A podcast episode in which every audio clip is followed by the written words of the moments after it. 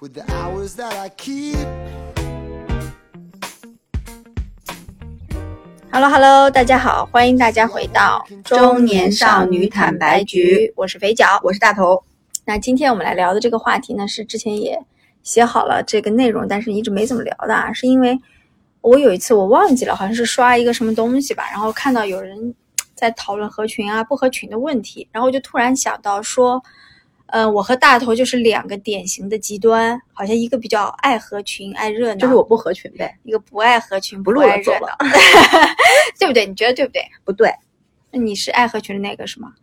我觉得不能特别，嗯，从第三者的角度这样的，我觉得不能明确的把人按照合群或不合群来分，因为我觉得那个是分时间、地点和对什么人的。那就是。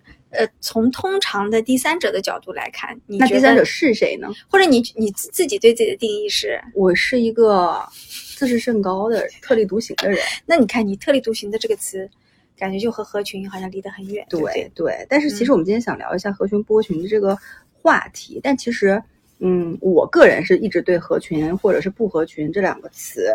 都没有在它上面加褒义或者贬义的意义，但是好像社会上的普世的价值观，呃，我觉得是会给说所谓人要混合一点，人要合群一点，人要比如说友善一点，对吧？就是要比较 easy going 一点，就是这种感觉啊，好像是好的。对，但其实我们今天是想聊一聊说合群跟不合群，实际上在我们两个身上。的一个情况吧，嗯，它其实是有可，就像你说的，它容易变成一个标签嘛，贴在人身上。尤其我觉得在东亚社会，我觉得不只是在我国啊，就是在东亚文化里，其实都会有这个问题在。对，就是 可能是文东恩就不合群。对，就是可能只是在不同国家，大家的用词说法其实是不一样，但是。我觉得东亚社会有一种普遍的社会压力，就是希望你和群体你多站在一起，或者是说我们从小的时候，老师、父母教给我们的。你看，其实就是不管是合群不合群，还是说你孩子要不要内向或外向，其实，嗯，比如说你在亲人、长辈、学校里面，你是不是那个更怎么说？那个小孩儿就小的时候要更什么浑厚一点儿、大方一点儿。就和别人混得来，对，嗯，就我感觉到现在好像仍然是一个老师，包含老师，因为我儿子属于一个偏内向一点的，嗯，所以他其实就不太喜欢合群，是吧？嗯，对，就所谓的不合群，嗯，但他其实有自己的好朋友，嗯，和他喜欢的那类人的标准，嗯，那老师会在期末评语的时候说，希望某某某小朋友，嗯，呃，更合群一点。更外向一点，或者是更愿意去跟别人分享、更融入之类的。但我其实觉得说，为什么？嗯，就是我这个是打问号的，且这种留言我也不会就是去在意和告诉我儿子说你按照老师的这个去做。而且我其实聊讲到的是，我觉得父母其实很。就在我们小时候去讲的这些东西，很多其实不对的。对，就我们其实是受到这种教育对长大了。那我我呢，现在因为我做了父母，我能体会到一个点是说，我妈当年可能在嘱咐我这一句，比如要合群要多和大家玩的时候，她是担心，嗯，比如说我被孤立，我被欺负，你会嘱咐你儿子吗？我没有，就目前没有，但我还是会问他，说，哎，你在学校里谁和你和谁？谁是你的好朋友？为什么他是你的好朋友？我会去试图去了解，说他的择友标准是什么。他有时候会讲一些，就是这种。但是因为就是，呃，我对我儿子的了解是说，他也是那种和特定人会比较合得来。他也不是那种就是人来疯、特别自来熟那种小孩儿。但是一定是有一些特。有一些小朋友会和他玩在一起的那种，我觉得其实也也也 OK，就你也不会强求他说你要怎么着怎么着，多表现多怎么着。没有，我我我会尽量避免说这种话。对，我觉得可能我们现在的父母的一些价值观啊，包含我周边的一些朋友在聊的时候。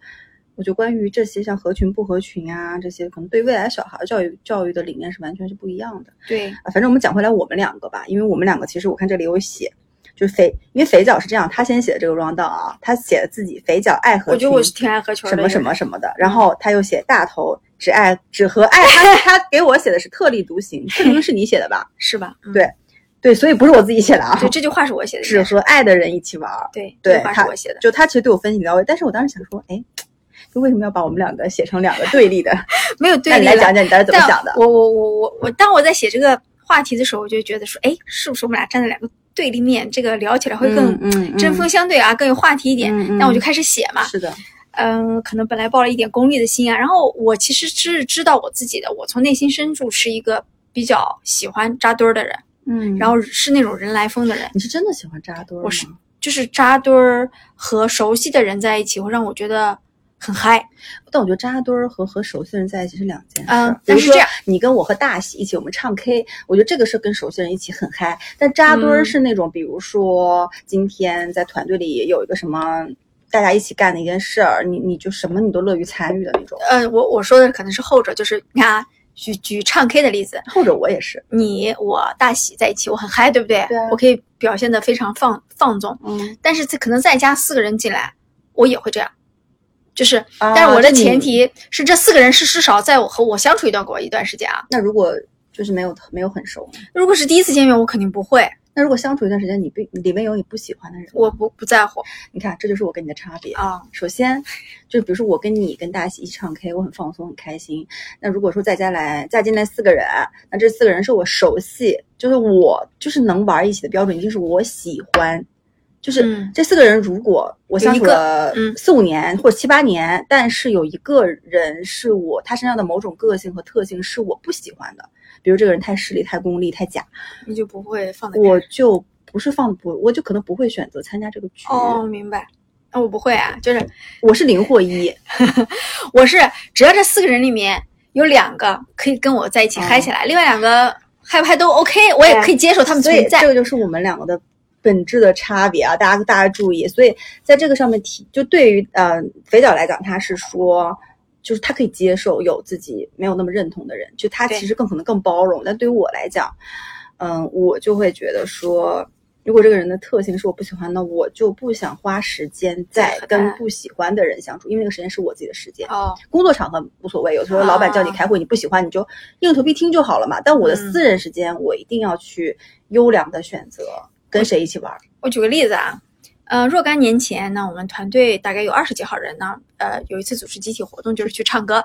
啊，这二十几个人一个包厢是坐不下的，于是就分了两个包厢，对不对？嗯然后呢，我有一个包厢里面是十几个人，有一个也大概十几个人。那有一个包厢里面呢，我熟悉的人相对占比高一点。然后我就在那个包厢里呢就很嗨，因为我就唱了一些有的没的。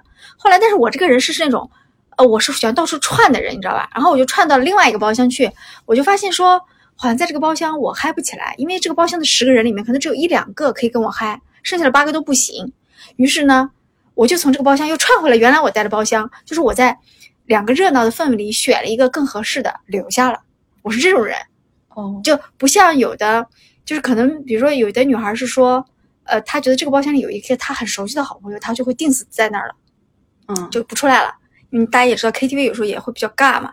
我就是嗯那种喜欢这边串串那边串串，发现哦，原来 A A 这个包厢好热闹呀，我就沉淀在里面所以，你。还是一个比较喜欢扎我喜欢扎堆儿，堆儿和嗯人来疯的人。我觉得可能跟我狮子座也有点关系吧。哦我狮子座就是爱站在人群里，哦你知道吗？这种对你们，我不太能讲实话，我不太能理解，就是哦，真的是这样。贵贵星座的这种人来疯和爱扎堆儿的心态。你知道为什么吗？因为狮子座在本质上是很爱炫耀，虚荣心是很强的一个星座。但是你在人来人来疯有什么？就是在扎堆儿或人来疯这件事情炫耀自己当我在当我在人群里得到别人的掌声、鼓励、认可的时候，对狮子座来说就很开心但，即使这个掌声、鼓励、认可来自于你很讨厌的人，你也不在乎。不是那么在乎。嗯，就有可能这十个人都在鼓鼓掌鼓掌，我有两个我觉得还 OK 就好了。就那我们双鱼座 对我们双鱼座是有一千个人和十个人，这十个人是我的好朋友，他鼓励我就够了。啊，那一千个人如果跟我毫不相关，我也不认识，你鼓不鼓励我，对我来讲没有太大的，嗯就是因为我们只需要我们想要给我们提供情绪价值的人提供给了我们情绪价值，哪怕这十个人只有只有一个人，嗯，给你提供了源源不断的情绪价值，我都会死守这个人一辈子，嗯嗯嗯。就这种感觉。明白嗯。但我是就是我是属于这种，就是说，嗯，如果有扎堆儿的机会和不扎堆儿的机会，我可能大概率会选择扎堆儿的机会，你懂我的意思吗？比如说啊，就天啊，我又跟你相反。说一个场景啊，有一天，比如说是咱俩关系比较好，咱俩不是也经历过团队出去玩儿什么的嘛？嗯嗯呃，但是可能跟你认识的时候，我年纪已经比较大了，年纪比较大的我，就是对扎堆这件事情的热情是下降的。但是我换到我年轻的时候，他说，当你跟我说我们两个人去逛街吧，和这个时候有一个人来说，哎，他们要去干嘛干嘛，我们一起吧，我可能会选择拉着你和他们要去干嘛干嘛一起。那我会选择不去。对，我知道，但是哦我但是因为朋友情况不一样嘛，不是你不是现在年龄大，你之前你也做过这种事情啊是吗比如你在出去玩还是干嘛的？我记得你好像有 offer 过我说，哎，呃，叉叉和叉叉要去哪儿？啊你你要不要去吧？啊对，但是其实叉叉和叉叉是同事，是认识了，但是你没有熟到说可以坐到一起那么自然的吃饭的，真的。就是那个谁和那个谁嘛，然后我们四个人一起好像在济州岛哪里吃了一个什么饭，我我记得，然后当时其实我心里是有点不开心的，啊，对，但是我想说，为什么吃饭要叫两个人？是为了 A A 吗？就我心里会有这种想法，啊但是我其实觉得没有必要。嗯嗯，就是我，就宁可说，我宁可独一个人或者是两个人，啊，少多分担点钱，我也不想多找两个人。哎，你要找两个人的心态是什么？我的心态一定不是因为多两个人来 AA，我就是喜欢人多热闹，我就是这种人。哦，就我就是喜欢人多热闹，然后大家在一起可以吃可能样数更多的东西，可以聊，呃，就氛围会比较热络。我就是这种人，所以你看吧，就我说，我说我说为什么说我是嗯爱合群？我从小就就是后面长大了爱反思自己的时候，我就发现我真的是这样的人。哦，我听你这么说，我就觉得好是不是是不是完完全跟你不一样。对我就是这样的人，嗯但是其，嗯实你要说我自己独处不可以吗？我可以，但你独处更开心，还是跟别人在一起更开心？嗯，我我所以我在写这个稿稿子的时候，我是这么写的，就是说对我来说，这个扎堆儿这个东西啊，就像吃块糖，吃完了以后我会我会开心的，就没有呢，我也不饿。但是你要给我，我会吃。现在给你也会吃。嗯，现在就是年纪大了是这样的，我们狮子座呢，在三十岁之后，我的上升怎么着，就是年纪大了以后，这个狮子就想独自在 荒野里去没有没有行走，，其实是我上升星座不是狮子，我忘了是一个变了天蝎还是什么？对我就我现在就没有那么爱独处，但我年轻时候是真的很爱合，就就爱合群。我现在就是独处和合群都 OK，可能更占独处那一边。但我知道我是这，你看你刚才举那个例子，就是说若干年前我们俩，那我已经也已经三十几岁了，对不对？嗯我还是很爱扎堆儿的，对不对？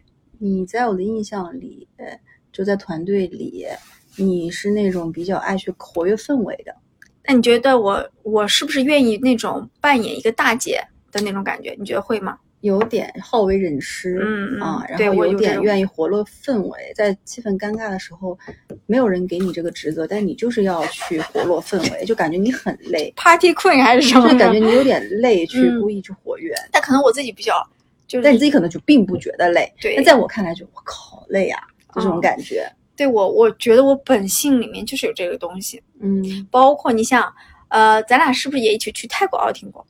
去过，咱们坐在坐一个游艇的时候，我还给带各大家各种人拍照，你还啊，记得吗？对对对对对，我就很爱干这件事儿，你发现了吗？就是对，你知道吗？就是我给你拍的最多，你给各种人拍照这件事情，在我看来就是，我靠，怎么了？好尴尬呀！为什么要去给男同事拍他在海边就是那样的照片？就我不懂为什么要这样，就是因为你我给男同事，拍了吗？拍那呀，就拍那种就是那样的什么的，还有女同事什么头发甩到水里那种，就你知道，首先对我对我来讲，就是我会觉得工作量很大，很累很烦。嗯，第二点就是，我靠，这人长那么丑，不想再拍。就是双鱼座的人就就是这样，你懂吗？就是嗯很爱嫌弃，嗯，很爱，就是哎呀，长得丑的人嫌弃，然后你又很爱嫌弃这个人，很爱嫌弃那个人。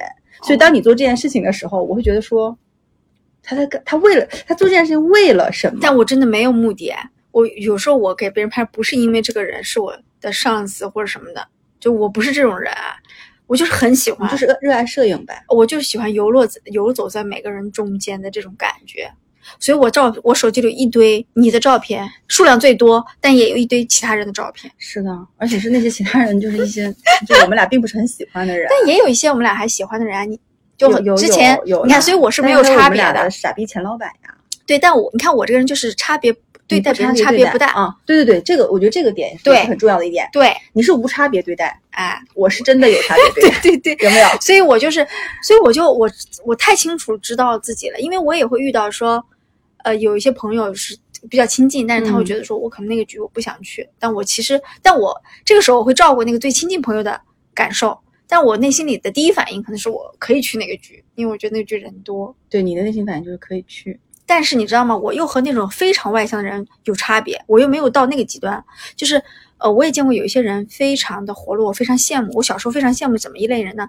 不论把他扔到一个什么环境里，是陌生人呢，还是半生的，还是全熟的人，他都游刃有余，可以和人打成一片。这是我小时候非常羡慕的一类人。呃，因为我知道，我说我还是和那种全生的环境里面，我还是有点拘谨的。嗯对，但我羡慕就证明说，你知道我内心底希望自己是那样的，嗯所以我是一个非常爱合群的人。我觉得我现在已经比小时候强很多了。嗯我就是我是由着就是那个我是那个线性增长的，嗯越小的时候越不合群，嗯越孤嗯，越孤立越孤独，越长大越那个合群。我现在已经是人生合群的顶点了，就大概是也就也就这个样子。是吗？你也那你也看到了，嗯，但你看啊，我写的就是我自己分析的优点和缺点，你看对不对啊？我觉得优点是这样的，我觉得我是通过合群找到了一些自信，然后呢，我很喜欢在这个过程中去观察别人。呃，我因为我会注意到很多别人的什么细节啊这种东西，然后我会看到说有一些东西是值得我是接纳的、吸纳的，我会吸收过来，可能变成我自己的东西。但我其非常清楚我这一样的缺点就是，呃，尤其年轻的时候，我不太容易拒绝别人，而且我在意说我所在的群体的里面的人对我的看法。但我现在会会好一点啊，就是我开始就比较爱拒绝别人，爱爱有时候爱爱刚人啊什么，但是。嗯，而且可能现在就有点看别人都不是很要学习别人了。但年轻的时候，我真的非常爱，就是从别人身上吸收他们的优点，可能也顺便吸收一些缺点。对嗯，对，现在可能是因为可能自我更加稳固了吧，嗯我就觉得嗯，就是好像没什么可吸收的了，这种感觉。嗯，你我听你这么一分析，我就理解了说，哦，你是原来是还有人这样想。啊，对啊，那你说哦说你，我因为我是完全没有想过的，就你刚才说的所有的点都是我完全没有思考过和。呃，无法就是没有就没有没有想过和嗯感受说、哦，原来他是这么想，原来他是，就是我都不懂，还有这种驱动力，就是你懂吗？我不懂。然后嗯我是这样的啊，就是他给我写的，肥脚给我写的我，只写了一句啊，我只给你写了一句、啊。就因为你写的这句，我才想往下开始写的呀。嗯，对，我只给你。但我觉得你写的呢，虽然比较犀利啊，但是的确是这样的。就大头是一个，大家可能平时听节目也听得出来，我是个比较自我的，比较特立独行。嗯嗯，就是只和爱的人一起玩儿。就是我很很多朋友对我的评价都是，我是一个啊、第一面或者是刚刚接触的时候看起来很冷，很很冷 这件事这个词，我从我的每每个工作的老板、同事和曾经的同学和朋友口中听过。但你知道我没有，我没有这种感受，你知道为什么吗？因为我无差别对待啊。就是说只要接近我的人，我对我来说就是我会都收纳过来的那种感觉。你所以我没有说过，我没有觉得你冷，对，但是大多数人就是说那个，比如说你板着脸嘛，经常对。我就不是，就就我干嘛？平时有什么好笑的呢？对呀、就我干嘛对他笑呢？哎，就是你知道吗？那个，比如说，呃，比如说那个有些狗狗，比如说那个我知道柯基，就看起来就天生是带笑的，比如说海豚就这样。对对，但你就是那种天生看起来就不带笑的人。对对，然后就嗯很多看起来就，但你看起来很冷，别人觉得你这人不好接触，且很孤傲，就是就这种感觉啊。嗯那我就看起来很冷，但是随着时间的推进，如果这个人我喜欢他，即使他不喜欢我，你我会。主动的靠近他，啊，就是示好，嗯，然后要跟他一起玩儿。嗯我是这种人嗯，但一般我喜欢的人一般也喜欢我，啊，所以呢，我们就玩的很开心。就是嗯一旦我喜欢这个人了，那我跟他之间就是零距离、嗯亲贴心这种感觉。嗯嗯，对，就像我跟肥脚，很多话我都跟他说，嗯我也不怕那个什么得罪他。虽然我这人说话比较直，我也不会给他传出去。对，然后我们就可以很开心的玩耍，而且这种关系我分析了一下，都是持续很多年，嗯且好到就很好的那种关系。嗯周边几个朋友，但是呢，这种人不多，嗯，就真正是就是说能被我放到这个圈儿里的人并不多。嗯可能你那个数数手指头，哪天聊天的人有十十几个，嗯我可能也就三四个，嗯嗯，就很少。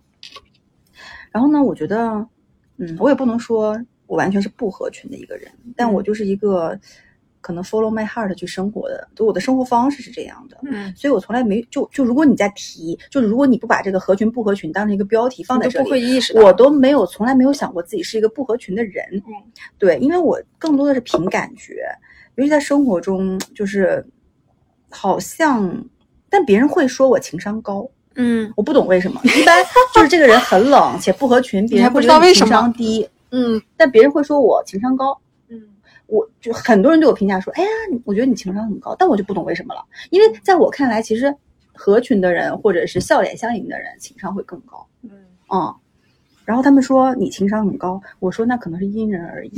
对，就是就是我在乎的事情的时候，我可能情商就高，我也会嗯更多的去多考虑几步。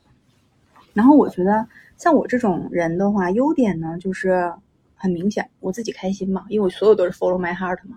那我也不用考虑别人，就所以我每天自己过得比较的顺，呃，自己的心是比较顺的，嗯，然后自己这就是自己这块儿是比较畅通的。但不好的缺点就是会被别人说嘛，别人会被别人指摘嘛，很多人指摘我呀，也说过我呀，说你要合群一点，你怎么这样呢？你看看谁谁谁从小到大啊，父母说，亲戚说，嗯、老老板说，嗯，但我的亲近的朋友不会说嗯啊，然后反正就是各种人会说你为什么不能合群一点点？嗯，对对对，然后嗯，我我但我就是天生就是这样，嗯 但我觉得挺挺挺难去改的，嗯，是的，就是我觉得我也有本性里面的一些东西，就是爱扎堆儿的这种，有一点爱扎堆儿的这种。但你知道吗？我是双鱼上，然后现在上升射手。嗯我不知道射手他其实是一个很爱玩儿，也是蛮在乎自己感受的一个星座。嗯，对，但我不知道射手是不是比较爱扎堆儿的。我也不是，就是我也我也只了解我自己的星座，你知道对，但我 现在就是感觉我双鱼的那部分已经随着我不是刚才说我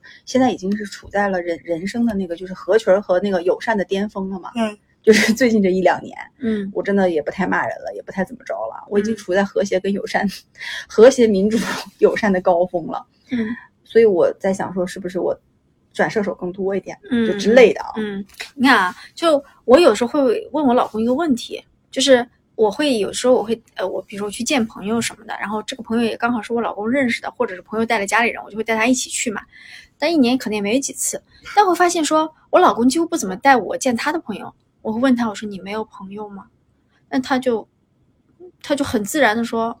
没什么，就是要么在外地啊，没什么必要见啊，就这种感觉。他也不觉得说这是对，有什么问题，是啊，活得还也你看，但你看为什么我会问他这个问题，就变相是说，我觉得你很在乎。我在乎，我觉得应就是应该朋友多一点但。你带你老公跟你的朋友去见面你老公是那种会很主动去跟别人聊天的，还是会呀、呀、会呀、他也会会就是融入是吧？会呀、就是他会跟别人聊一些有的没的，当然可能大部分还是就是也不需要他聊嘛，但是他也不会选的和人家生人勿近，他不会。嗯但你要让他主动嗯去接触去见谁，好像嗯就比较少，除非他我见他的朋友基本上都是他朋友主动约他。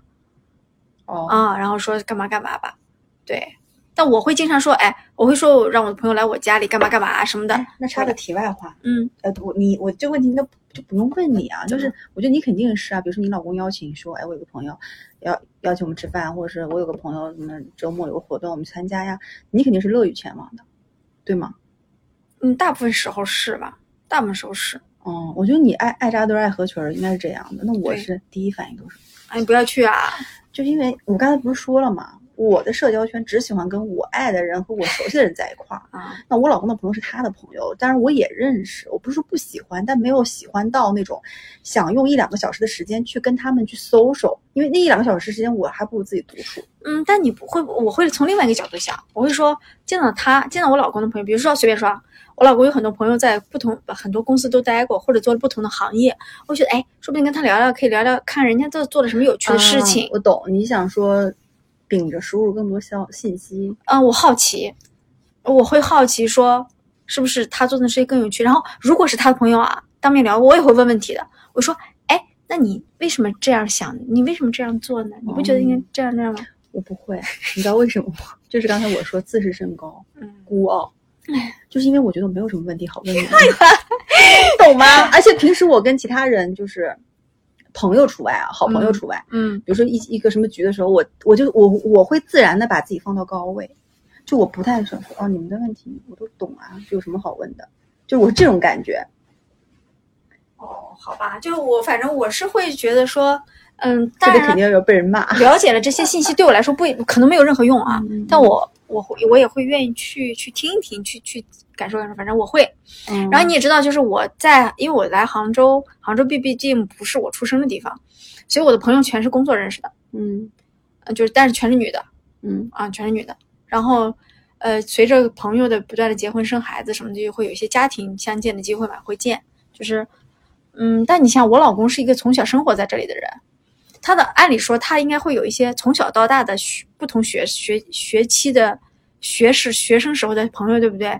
没有，我只见过他大学同学，然后以及家里的人，就我没有见过其他，说明我老公上学的时候也不怎么爱交朋友。我觉得也不高中、初中我全没见过。那就比如说，如果今天你留在青岛，你确定说你，比如你在青岛，你老公然后来青岛跟你生活在一块儿，你就确定你老公在青岛交的朋友一定比你在青岛的朋友少吗，是对吗？而且你在这个城市反而不一定是，就我觉得朋友这件事情的浓密度和稀薄度，跟他在不在一个城市其实没太大关系。他可能就是这么一个爱特立独行的人，是或者说不把这件事情放在心上的人。嗯好，我们接下来继续，职场里需要合群吗？哎呀，你看啊，我觉得啊，你看我这个我又要开始说了，我觉得你的观点肯定和我不一样。我觉得不要爱说教啊，好好说。嗯，反正从我年轻时候的经历来讲，就是我还记得非常记得一件事情，就是我我就是研究生毕业刚入职的时候，当时带我的那个同事就跟我说，你要多合群啊，然后就然后话里面是这样的，因为当时我还在实习期嘛，嗯。我老是和一些实习生一起玩儿，因为你知道实习生就是嗯大家都是学校刚毕业的，共同话题会比较多，嗯。然后呢，就觉得和那些不是实习的正式的同学就有点融不来。然后这个带我的同事就会告诉我，他是个男的，他就说，意思话里的意思你不要老和实习生一起玩儿。嗯。然后他他，但是他说，我当时没有意识到，他说这句话其实给我蛮大压力的这样的啊，啊。我觉得，首先就是我非常清楚的知道，我和那些不是实习生的同事玩儿，我会有一点但你不是爱合群的那种，对，但我就是要有一个熟悉的过程，所以我、嗯我我就刚才讲说，我还不是那种可以八面玲珑的人。嗯然后他给我蛮大压力的，就搞得我好像非要和正式，然后你知道吗？正式同事那些笑话和那些花里点，我完全融入不进去。嗯哦我还就是一个感觉刚毕业的小姑娘那种，然后就然后我和实习生玩了很久，虽然他的话给了我很大压力，但我也就是当时我也意识到所说以实际上结果上有什么差别吗？有，就是让我在他因为他说这句话给了我一些压力，嗯导致我和正式员工相处的时候，我会想说，哎呀，我刻意和他们搞好关系，嗯嗯，但就很不自然。但是后来呢？就后来就都很熟，你也知道了，就是我时间一久吧，我就和大家都很熟了。但是你身边真正和那些人搞好关系的实习生，有更好的发展吗？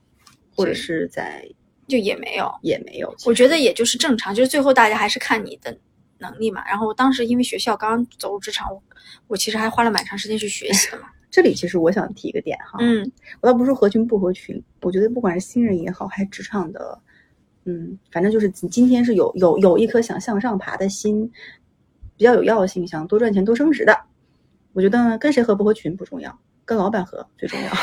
就是你可以跟同事不合群，但只要你的老板喜欢你、爱你嗯，就 OK，嗯。这个是铁定。如果你今天有的人，我会发现，包括现在我身边很多职场新人，他进来之后很谦卑，嗯。我觉得谦逊是可以的，但嗯。谦卑没有必要，啊。因为你那个卑反而会让大家觉得你这个人就会低看你一眼。嗯但如果说你你只是谦逊，但是我有自己的原则，我对的就是对的，错的就是错的，我觉得反而会好。他每天会给大家端茶倒水，啊那个买奶茶，就好像就好像每天都买，很很有钱，然后这个姐那个哥的，就这种人，其实你在那里也并不会为你的工作加很多分。但我不知道啊，可能国企可能会，但是在可能偏竞争一点的地方，最终还是你的直属的老板。或者是你的师兄对你的评价，嗯这个东西会取决于你今天能不能过实习期，你能不能拿到好的绩效。所以我觉得职场里面合不合群其实不重要，跟老板合群才重要。但是跟老板合群打个引号，就跟老板合群这件事情是需要非常多的技巧的，就可能向上管理我们之前也讲过啊。嗯但是有的老板他可能喜欢的人是合群的，就是比如说，嗯，老老板喜欢肥脚，他是一个爱合群的，能混合周边同事，那可能跟你老板的风格有关。那你可能在这个时间点会要求自己，我也要跟别人合群。但如果你的老板只是一个认能力，就是你只要能，你只要有能力的情况下，我又比较喜欢你，我就给你更好的机会，那你就去好好嗯做自己的事业，跟你老板去搞好关系就就 OK。可能嗯我是这种人，我的职场一直以来都是跟自己的老好老板搞好关系，以及做好自己的业务。嗯啊，那所以我觉得大家倒没有一定说，因为你会本末倒置，就是你为了只有合搞好群关系是吧？而嗯去战战巍巍的去做一些事情，最后发现哎自己本职的本该做的事情没做好。那我是觉得说，因为刚才我也提到说，我做新人的时候嘛，我觉得呢，我我从我的经验角度出发，我是建议说，如果你嗯今天做一个新人，并且你的个性里也是，就是可以接受，就是多和大家相处的这种，嗯我觉得可以合群，但是就不要多去参与什么八卦，然后也不要勉强。比如说你，就像我当年，其实我一开始不是很愿意和可能这些人一起相处，但是给了我一些压力，就让我有时候觉得不不太自然。嗯，当我不太自然的时候，别人是非常的明显的感觉到的。是的，我跟你说，人和人之间那个 vibe 那个气场，就是你真的都对能感觉到。但是如果我当时就持续一直那样的话，那别人就会觉得哇，这人好假。嗯，对呀、是的呀。，对，但后来我就后来那段时间，我后来想通了嘛，我就继继继续和实习生一起玩嘛，那没关系嘛。那后来就是经过不停的工作呃磨练，然后我沉淀很多经验，大家认可我的能力之后，其实我就很容易和他们合群了。是的，就是所以我觉得说，尤其做新人啊，因为我我有我要给你讲一个 case，就是曾曾经有一个同事呢，他是从其他团队转到我们团队来的，转过来以后呢，他看起来就是个很活泼的人，嗯然后呢，他在有一次出差的时候呢，就问了另外一个同事一些八卦，说他刚转过来没有几天，他就出差，就开始问这个同事八卦了。然后给那个同事就后来就跟我分享这件事，他觉得说这种感觉不太好，他觉得作为一个新人是没有必要一来就开始探寻这些所谓的嗯职场八卦，好像知道这这些八卦就可以对他有什么帮助一样。那我觉得其实大家最终还是认说你能不能产生贡献嘛，因为结果嘛，脑子是不是够清楚嘛？就后来这个人怎么了？当然还在，哦，啊、就是也还在，只是但也没影响他什么，只是嗯说，我想说，就是出你出的时候，你和人家也不是很熟，对别人的情况也不是很清楚，你开始和人家八卦了，嗯，其实你们之间的关系和尺度还没有到那个。对还没有到。如果说对方恰好是一个非常爱八卦的人，可能你说不定你说这句话就或许就切切合他的心意，但嗯不是所有人都是这样的。嗯然后这个东西就搞得就很不自然，然后可能对你来说可能是减分的。嗯所以其实我觉得新人可以合群，但是我觉得嗯可能在一些适合的场合合群，然后保持自己的相对一个独立性，然后不要去勉强做不自然的事情。嗯然后就像你刚才说的，谦逊不是谦卑，就是保持自己的尊、嗯尊严和这种，我觉得是会赢得别人的对你的嗯尊重的。那你的对职场的老油条要还要合群？你说我们俩算老油条吧？应该，嗯，我觉得好像我现在会有选择性的吧。赵俊总体还是合群的人，什么就还是有求必应的那种吧。嗯，有限。我现在已经，我现在已经越来越多的喜欢拒绝别人了，就是。嗯 就是做不了，是做不了，或者很委婉的告诉他做不了，就是之类这种。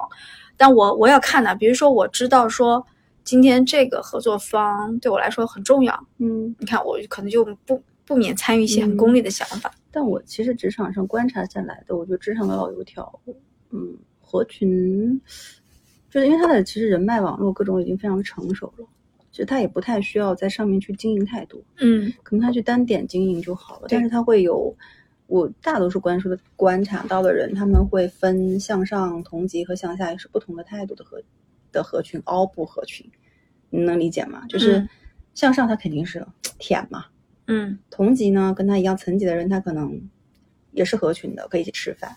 向下呢，就露出一副高高在上。恶的丑恶的嘴脸。哦就是我大多数观察的身边的老油条是这样的，哦我不知道你周边是不是这样。你看啊，首首先我是一个非常不喜欢有层级观念的人，嗯，然后我对别人也是这样的，嗯，就是可能别人也就是但身边的人不是这样，大多数人不是这样。对我甚至觉得说，我觉得大家做同事的一个前提是大家都是独立的人，嗯独立的人的前提是大家互相尊重。嗯，当然就是有很多人不是这样，有很多人不是，他把一些东西就是毛病带进来，你是没办法改变他。嗯因为不懂说有什么好骄傲。，对，但是我觉得我至少我做人是这样做的。那我对于嗯其他，不管这个人层级比我低还是怎么样，尤其是层级比我低的同学，对我来说，我觉得没什么大差别，嗯除非这个人能力不行。就该我该说还是说。但我觉得大多数人可能还是这样的，就是大多数人，我观察到职场的老油条，嗯，就是大概我觉得还是分别分门别类的对待吧。对，因为老油条很清楚说今天的利益嗯，怎么样是可以最大化的。嗯嗯嗯我们其实都会考量这个问题，就是比如说我可能没有那么功利，但不代表说我今天。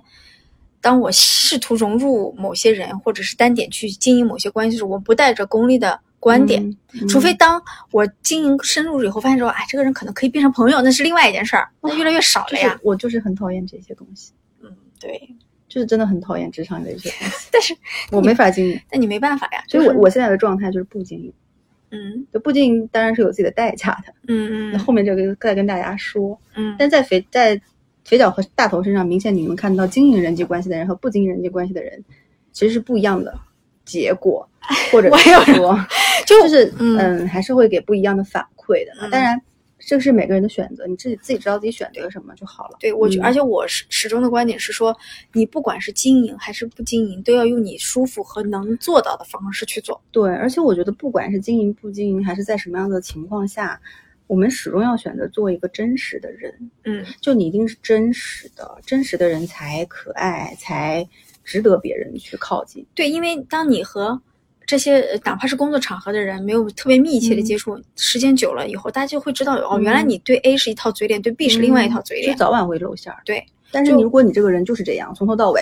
比如说我怼你，我也怼你，但是对吧？他就哦，你就是这样的，你所有人一视同仁，反而人家会觉得哦，我就是你就这样个性，OK。对但我觉得你真实，对你不会在背后瞎搞一套。对，但是不代表说你做一个真实的人，你就不可以为了你的目的经营。嗯就是我觉得今天你只要清楚你的目的是什么。嗯如果你的目的是我什么都不要，那可以，嗯我觉得可以不经营，嗯，那只经营自己看得上的哎关系就好了。你你看我，你在我跟你共事的这些年里，我有经营过吗？我其实觉得就是特意的去经营我其实觉得没有，但是可能在第三方的眼里不不是这样的。是完全没有吧？客户不是哦不是客户经营嘛，呃不是，我觉得你那种经营和我的情况是差不多的，你的就是他不能说经营，只是在应对，是不是？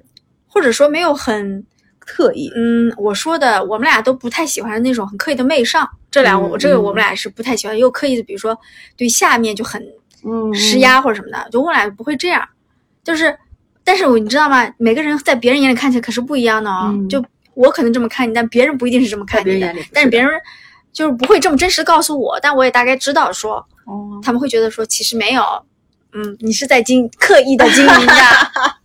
觉得我在经营老板，是不是？比如说我们俩以前在一、嗯呃做同事的时候，我们俩会在。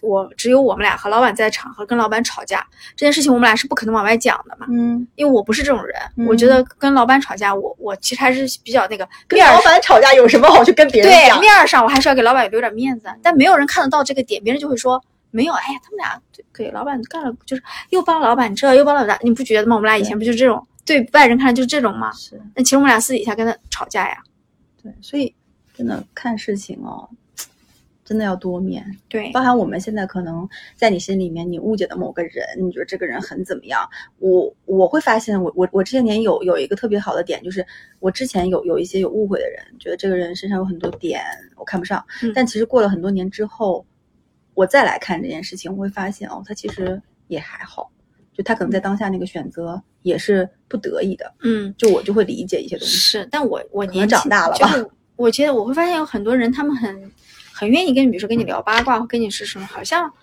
他们好像更在意这些别人的什么事情吧。但我现在就属于不是太在意我更是，啊，就我觉得都行，嗯你误会我也行，你不误会我也行，嗯，但是这个东西我得用我喜欢的方式来做。我就有时候我就，比如说一冲动上来或者怎么样，那我就就这样呗。就现在就有点不要好儿，你知道吧？就是跟我学习呗。不要好儿，不太不太怎么要脸对啊，就是这种这种情况啊。好，那我们哎，最后要讲的什么？我看你写的不合群是需要勇气的。我觉得是需要的，因为我嗯经历过这种感受。因为你看啊，通过前面一系列分析来说，我都是一个非常需要合群的人。尤其在我年轻的时候，我通过合群找到了自己的自信啊，很多东西。嗯所以我后面发现说，嗯，不管我是在职场也好，还是在你看我我，比如说我在家庭的环境里面，我有时候也不合群。嗯，就就跟你公公婆婆的，我我我老公的这边的家长和我这边，我有时候也会不合群。你不合群吗？我会有，是因为就比如说是这样的，因为我是一个外地媳妇儿，然后当他们家人都在一起时，他们会说本地话，对不对？嗯我听不懂，我没法合，然后我就默默的吃自己的东西，那这个不能叫不合群，但我就这不叫不合群。就没什么和可以聊的那种感觉，你知道吧？就有点感觉有点愣愣，他们就会说，哎，这家人的儿媳妇有点愣愣的、傻傻的，就那种感觉，他们会这么说吗？不会说的我我会有这种，但我不在意，就是你知道，因为我、嗯嗯我知道说那个我我有点难以容，就是、嗯对吧？嗯，那其实也挺需要可能一些勇气的，就是那毕竟是我老公的家里人，但我确实做不到说，哎呀，就是气他不关心那种听不。懂啊，主要是语言不通啊。那有有人会跟我讲普通话吗？但我就是不是那么主动想讲，就是的这种那你的文化背景跟各个方面，你讲啥呢？就会有点差异，对不对？对呀、对，可能也可能那这个环境好去，我觉得没关系。但你比如说你你举的例子是你春节的时候家里对呀、我春节那个已经叫，我那个已经叫极度不合群了吧？对，就全家人的聚会只有我没去，对呀、所以然后还因此跟我爸吵架，我这个是不是极度不合群是不是很需要勇气不是，但我还好，对我来讲就是啊？因为你就是这么个人，对对，但是如果放在你身上，你他妈的真的应该太需要勇气了吧？对，就就可能对我来说啊，胡这是一个须这句话是对我说的，不是不是，哎，这就哎对你来说是对我说的呀。逆天之行，对不对？对你来讲是逆天什么什么什么什么忤忤逆 嗯，对对吧，就是可能对于一个呃本身把合群看得比较重的人来说，嗯，嗯不合群，当你觉得不舒服的时候，你就不合群，就需要鼓励自己，你知道，给自己打气。但对你你那种特立独行的人来说，就不合群就是天生的。但是你看啊，忤逆他们可能带来的是我自己心里也会有一些小小的批判了。但是如果我去了，是对我自己的完全的，背叛是吗？就嗯就就我自己会不开心一整晚。那在别人开心和我开心中间，我会选择我开心，啊、这就是处事标准。所以其实，但是我觉得啊，我个人的感觉是说，我这种人，在社会就是在我们周边也不是少数，就是会在意群体，在意就是想要当然，我觉得你这种人是大多数，对，嗯所以我为什么会写这句话？你绝对是大多数。对，所以不合群需要勇气。对，我觉得可能大多数人都需要这样一种勇气。你知道我，你知道我们这种我们这种嗯爱合群的人会到什么程度吗？跟你讲，就是本身我觉得我也有时候也是很敏感。当呃我年轻的时候会遇到这种情况，当我要拒绝一个人的时候，我会开始忐忑不安。我在说怎么拒绝他，拒绝他我是不是我的错？比如说拒绝什么呢？比如说别人给我一个需求，说这个东西可能他我的第一反应是不应该我来做，但他可能要试图把这个球踢给我让我来做的时候，我其实就要拒绝他嘛。比如说一个工作上的事情，当我拒绝他的时候，我就会忐忑啊，我就开始给自己，我就会找，我会在脑脑子里预演这个台词，我要怎么跟他讲，预演很多遍，然后到可能到某些程度，有些情况下，当我觉得想不通的时候，我就算了，我就不拒绝他了。你知道吗？但有时候我就会可能想通了，或者说鼓起勇气呢，一下子我就会拒绝他。你知道，就是这种这种勇气，你懂吗？所以我为什么要写“勇气”这个词？嗯，就是，但现在我可能就好一点啊。哎，那你说不是有一本书叫《被讨厌的勇气》吗？对呀、就是要有所以其实是你要先拥有被讨厌的勇气，才可以去做不合群的事情。，对，然后嗯然后懂得拒绝，懂得嗯说嗯自己的那个那个感受和想法在，嗯，就我会把握不准，说我的那个呃想法和那个判断嗯是对的吗？我会怀疑我自己。嗯，就是，所以我为什么这么写，是因为我确实经历过这么一段阶段。嗯，但我现在为什么想通了呢？我我忘了。哦，是因为你经历过一些没有，我们俩之前聊节目的时候，我聊过，我说我在训练自己去拒绝别人。你还记不记得有一次我我跟你聊，嗯嗯，哭了那次吗？还是那次？不是好有别的次吧？后来拒绝几次以后，发现很爽，哦，然后我觉得哦，原来拒绝别人不是很难，然后我就开始知道了，拒绝别人和感受，就是明确自己的感受，这种的边界在哪里？哦，嗯，所以你看是不是很需要勇气？但我我我反而会觉得，嗯，就是我们我们不能说鼓励说不合群啊，也不能说完全鼓励合群，但是在教导，我觉得尤其在教导小孩的时候，现在更多的可能，我觉得在这个里面，就是因为小孩儿在他们其实，在现在这个时间点，不管是幼儿园还是小学，他们已经有这种合群不合群的观念了，嗯或者是成群体的去玩儿。那比如说像我儿子，他呢是一个，比如说楼下小朋友踢足球，他老是被球打到，嗯他不喜欢去跟他们玩儿。嗯那嗯，我老公有的时候就会说，哎，你去跟他们踢足球呀，那男孩们踢足球去啊，那个他打到嘛，就他有的时候会说，哎，小孩怎么那么熊？那嗯我说你不能这么说他，嗯你不能去给他上价值、上标签、上定义。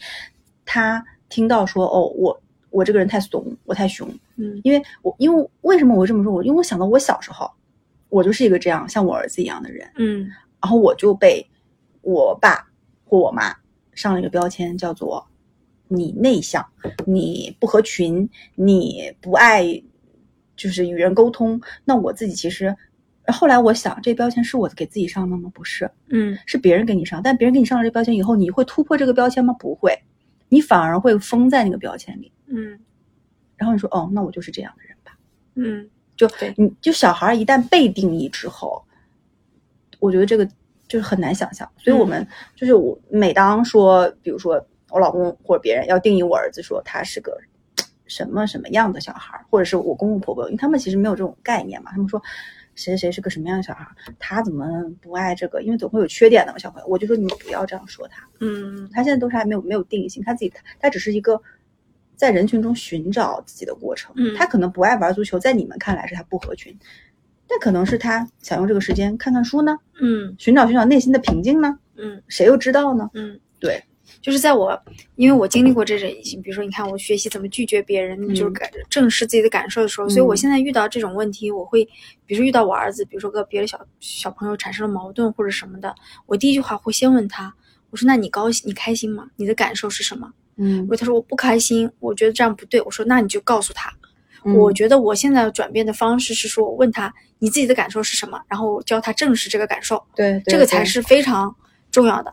不然的话，你一时就是不管三七二十一，你就先说他一顿，他后面就不会跟你分享。，对，但当一真的遇到很大的问题的时候，比如说随便说像东恩呢，在学校里被被欺凌，啊，他不会跟你说。但你作为一个家长，你怎么能接受？不那就完了能对，所以我现在觉得说，第一重要就是他的感受，对对对让他不论是他什么样的感受，都让他说出来，然后告诉他说是是怎么样的。对，我也跟我儿子说，我说你就是，我说任何一个人都要先好好爱自己，才有能力去爱别人。嗯他他能理解。其实这个话背后有非常非常多的含义。嗯好好爱自己，就是你要先注重自己的感受，说出自己的感受，对关注自己的感受，别人才能感受到你，别人才能更好的爱你，这是一种。第二种是说，哎，我要先做好自我完善，做好我这个人，别人才会对我好。嗯，我觉得就大概今天先讲到这里吧。好，那我们今天就聊到这儿吧。嗯，喜欢我们的节目，欢迎订阅我们的节目，给我们留言。啊、想跟两位主播深度交流，欢迎加入我们的微信听友群，搜索“坦白”的拼音“坦白零三零三”。拜拜，拜拜。